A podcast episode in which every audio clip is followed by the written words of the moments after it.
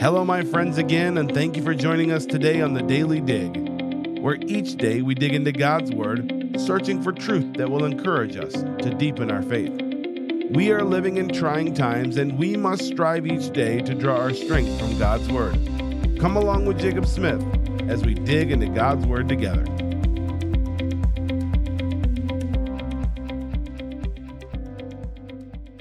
And welcome to another episode of the Daily Dig. I'm so glad that you've joined us. We are looking at Luke chapter number seven. We kind of stopped in the middle of the passage, not to uh, stop and not understand it or to avoid it, but rather we took an application of John the Baptist on how John was sticking to truth. He was, I, I worded it this way I said he was sticking to the stuff I think many people become that reed shaken with the wind. And there are many people who, over time, as Jesus is, is saying, they're gorgeously apparelled and living delicately. They're they're looking for celebrity status. Uh, we're not looking for that. We're looking for someone who is a truth teller. The Bible is the Word of God. Jesus was born of a virgin. Jesus Christ died on the cross for our sins and he bodily resurrected from the grave. And my friends, he's coming again. One of the things that we need to see in this passage is, is that John the Baptist is a bit of a point of contention, just like Jesus was. He was a polarizing figure. He was a man out in the wilderness proclaiming the truth, proclaiming that you needed to get ready. There was a Messiah coming. Now we find ourselves in verse number 30 of Luke chapter number 7. But the Pharisees and lawyers rejected the counsel of God against themselves, being not baptized of him. Speaking of John. And the Lord said, This is Jesus talking now, Whereunto then shall I liken the men of this generation? And to what are they like? They are like unto the children sitting in the marketplace and calling one to another and saying, We have piped unto you, and you have not danced. We have mourned to you, and ye have not wept. For John the Baptist came neither eating bread nor drinking wine, and ye say he hath the devil. The Son of Man is come eating and drinking, and ye say, Behold, a gluttonous man, and a winebibber, and a friend of publicans and sinners. But wisdom is justified of all her children. Isn't it really interesting what Jesus does here. You say, I- am not seeing what he does. He's likening the Pharisees to children. Now, let's go back and see the entire context of what's going on here. Going back to Luke, we see all the way back in verse number, let's say 24. Jesus shows that John is a preacher who is proclaiming, he is a prophet proclaiming the truth of the Messiah coming. He wasn't looking for celebrity status. And he says the greatest, the greatest of these is that you'd be a child of the king. But John, John was a great prophet. But it says in verse 30, the Pharisees and lawyers rejected the counsel. They didn't, they weren't baptized by John. They they they they they didn't care. They they thought it was a bunch of hogwash. They thought it was garbage. Then verse number 29 going back, it says, and the, all the people that heard him and the publicans justified God being baptized with John. So here the publicans and the sinners, they're being baptized of John. The Pharisees and the lawyers, the, the hoity-toities, if you will, they rejected the counsel of God. They didn't want to get baptized. And Jesus says this. He says, I liken the, the men unto this generation unto children. They they we've piped, we we made music so you dance and you didn't dance. We have mourned and, and you didn't weep. And he says John the Baptist came neither eating bread nor drinking wine. So he he didn't come and and do what I'm doing, and you say he hath the devil. And then John the ba- or Jesus is saying, I came and I'm eating and drinking, and you call me a glutton and a winebibber, a friend of publicans and sinners. So, what is Jesus trying to say here? He's saying John the Baptist was out there. His his his proof per se is in the pudding. You're seeing people, you're seeing lives changed. You you criticize the Pharisees are criticizing they're they're acting childish, criticizing every which of way. There are people who always want to avoid the truth. And what we see here is that regardless of the method, there's always going to be a critic.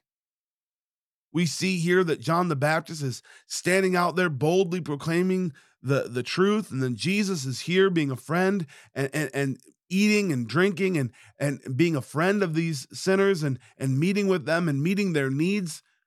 All of them were presenting, or both of them rather, were presenting truth. But you see, there is something to be said about John the Baptist having doubt. He, he was he was concerning, but he didn't have unbelief.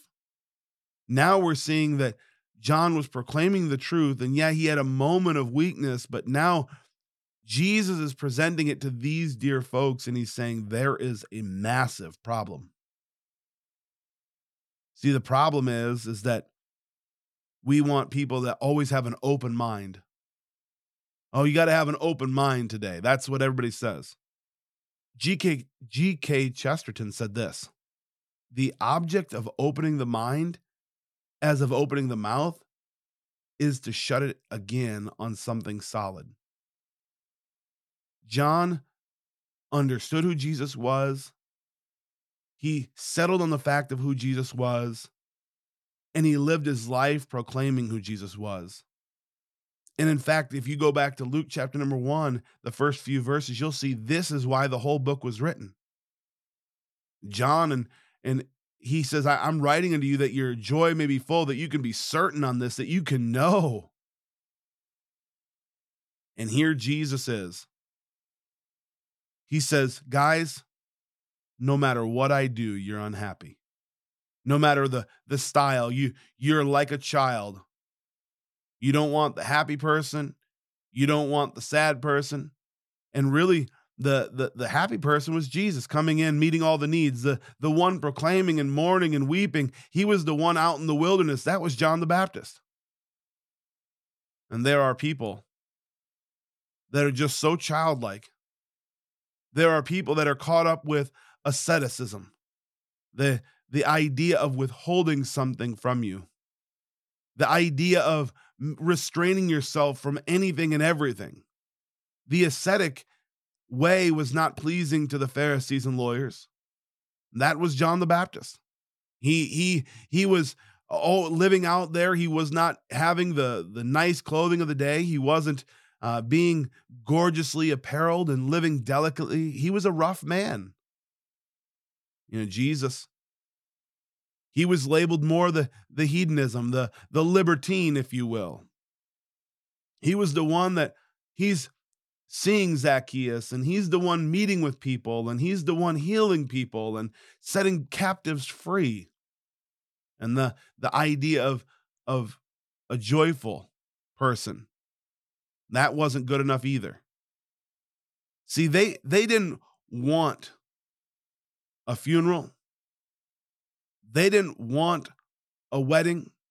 They didn't want the piped music. They didn't want the mourning and weeping. They didn't want anything. The Pharisees and lawyers, nothing would please them. And that's the point of what Jesus is saying. Nothing will please you. If there is a person, if you are a person that you look for criticism, you will find something to criticize every day of the week. If you look for joy, there will always be a reason to be joyful every day of the week. You will, if you want to find a, a, place to criticize, you will find a place to criticize. But this is what you see. Verse number 25 or 29 the publicans, they justified God the Pharisees, verse number 30, they were looking to justify themselves. But here's the here's the reality of what is being said right here. Verse number 34 The Son of Man is coming, eating and drinking, and ye say, Behold, a gluttonous man and a winebibber, a friend of publicans and sinners. But wisdom is justified of all her children. This is what Jesus is saying. You will criticize John's method, you'll criticize my method, but here's the truth of it wisdom or the, the truth will be evident in the changed lives. The point of it all is not a, an a- economic change, a political change, a social change. The, the, the point is not to, to, to feed hungry children or to give hurting and homeless dogs a home. The, the point is not to solve people homelessness. The point is not to, to rescue the, the, the orphans of the world. And while all those are wonderful things, the point is that Jesus Christ came to seek and to save the lost. Humanitarian services that seek to reform a society will do nothing apart from the saving knowledge of Jesus Christ. Everything else is a byproduct of the gospel being preached. The gospel must be the priority of the church. And that's what Jesus is saying. The changed lives will be the fruit. The changed lives will be the uh, the product of preaching the truth. The changed lives will be the proof in the pudding that this is the truth. AA, NA, all the 12 step programs that you can think of. There, nothing is going to change a life apart from the gospel. If lives are being changed, maybe we should just quit being like little children Maybe we should quit being so immature and focus on the gospel. That's all I have today. And I know that maybe I came across a little strong on that one, but this is the truth of it. We must focus on the gospel. The Pharisees and the lawyers, they always wanted to criticize, but nothing will do the job like Jesus. May you have a wonderful day. God bless, and we look forward to the next time on the Daily Dig. I hope you were encouraged by the Word of God today and challenged to dig deeper on your walk with the Lord. It is my prayer that you find strength each day digging deeper into God's Word. If you're looking for more resources, you can find them on thedailydig.org. Thank you for joining us, and we look forward to the next time on The Daily Dig.